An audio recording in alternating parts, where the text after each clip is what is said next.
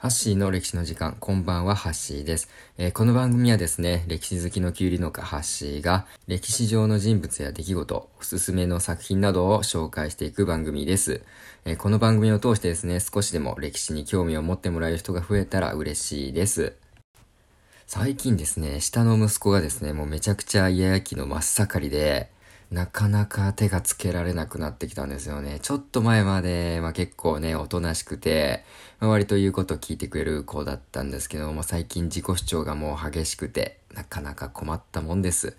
で、やっとですね、子供二人の寝かしつけも終わって、まあ、ちょっと一息つけたので、まあ、これからちょっとラジオを撮っていこうかなと思います。で、今日はですね、えー、鎌倉時代に起こったモンゴル帝国の襲来、原稿についてお話ししていきたいなと思います。まあ、現行といえば、当時、まあ、世界的に勢力を広げていた、モンゴル帝国のフビライ藩による、まあ、日本侵攻のことで、まあ、一度目は1274年の文永の駅、で、二度目を1281年の公安の駅と呼ばれています。で、僕自身もですね、まあ、学校の授業では、えー、鎌倉武士たちがですね、まあ、やあやあ我こそはって言って、まあ、一騎打ちを仕掛けて、戦っていくのに対して、まあ、モンゴル兵は統率された集団戦法と見慣れない武器を使ってきて日本はもう大苦戦していたと。で、まあ運よく台風が来たおかげで追い返すことができたっていう風に習った記憶があります。で、このいわゆる神風のおかげで、まあ、原稿は勝てたっていうのは本当なのか、まあ、もしこの神風がなかったら日本は負けて占領されていたのか、これ疑問に思ったことってありませんか？今日は、まあ、その辺を深掘りしていこうかなと思います。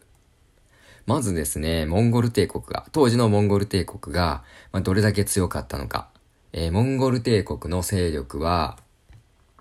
ユーラシア大陸全体に及んでいて、まあ、東ヨーロッパから朝鮮半島に至るまで、まあ、地上の陸地の約4分の1を支配下に置いていたと言われています。まあ、まさにその当時では世界最強の国ですね。で、彼らの強さの理由は、まあ、なんと言っても、喫水の騎馬民族だったということ。まあ、子供の頃からですね、馬を乗りこなしていて、まあ、狩猟民族なので、狩りをしながら戦い方も身につけていったんですね。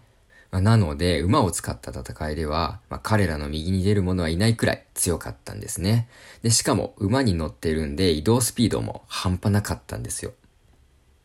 まあ、そんな最強の騎馬軍団であるモンゴル帝国の前に、まあ、陸地の戦いで勝つのはほとんど不可能でした。ではなぜそんなに強い国を日本は追い返すことができたのか。まあ、もちろんたまたま神風が来たからだけではありません。その理由を3つ今回紹介していきたいなと思います。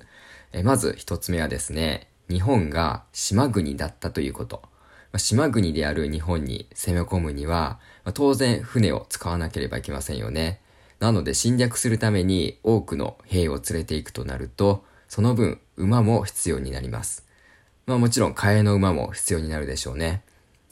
さらに、まあ、馬の餌も運ぶ必要があります。でもそんなにたくさんの荷物や馬を乗せてですね、まあ、船で運ぶのってなかなか難しいですよね。なのでモンゴル帝国はまあ、本来の力を100%発揮できる状態ではなかったと言えます。しかも増援を呼ぶにも、まあ、海を渡ってこなければいけないんで、まあ、それもなかなか難しかったんですよね。日本が島国ということで、まあ、地の利があったんですね。で、二つ目の理由がですね、元軍が侵略してきた国の兵士たちで結成された連合軍だったということ。まあ、元軍は全員が、まあ、モンゴル人だったわけではなくて、まあ、支配下にあった中国や朝鮮半島の兵たちも中には含まれていたんですね。まあ、なので、まあ、中には、いやいや連れて行かれた兵士たちもいたと思います。まあ、そういうわけで、必ずしも全員が戦うモチベーションが高かったとは言えませんね。まあ、そんな状態なので、まあ、当然、まあ、連携面もうまくいかなかったところもあるだろうし、まあ、兵士同士の意思疎通も難しかったかと思います。まあ、それに対して日本の鎌倉武士団たちはですね、まあ、戦い慣れしている戦闘のプロ。まあ、連携面はどうだったかはわからないですが、国の防衛戦ということで戦うモチベーションも高かったと思います。戦力的にも、まあ、元軍に対して十分対抗できたのではないでしょうか。えそして三つ目の理由はですね、まあ、鎌倉武士がめちゃくちゃ頑張っていたっていうことですね。まあ、鎌倉武士たちは、えー、当時の執権、北条時宗を筆頭に、まあ、攻め込んでくる元軍相手に、まあ、勇敢に戦う姿勢を見せました。まあ、最初の文英の駅ではですね、まあ、確かに元軍によって苦戦を強いられた場面もありました。中には攻め込まれた場所の一般人たちがですね、まあ、ものすごくひどい目に遭わされてしまったっていう記録も残されています。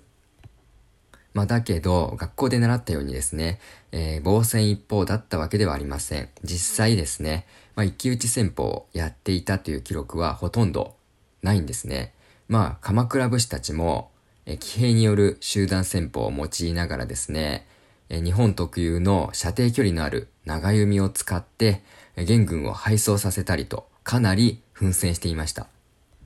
まあ実際にですね、日本側の記録ではあるんですが、蒙古襲来絵巻というのにそういった記録が残されています。まあおそらくですね、元軍からしたら、まあ鎌倉武士たちの勇猛ぶりっていうのは、まあ相当予想外だったでしょうね。まあそもそも最初の文英の駅では、まあ、時期的に神風は吹いていないっていう説もあって、まあ、元軍の指揮官の負傷が撤退した理由だったのではないかと言われています。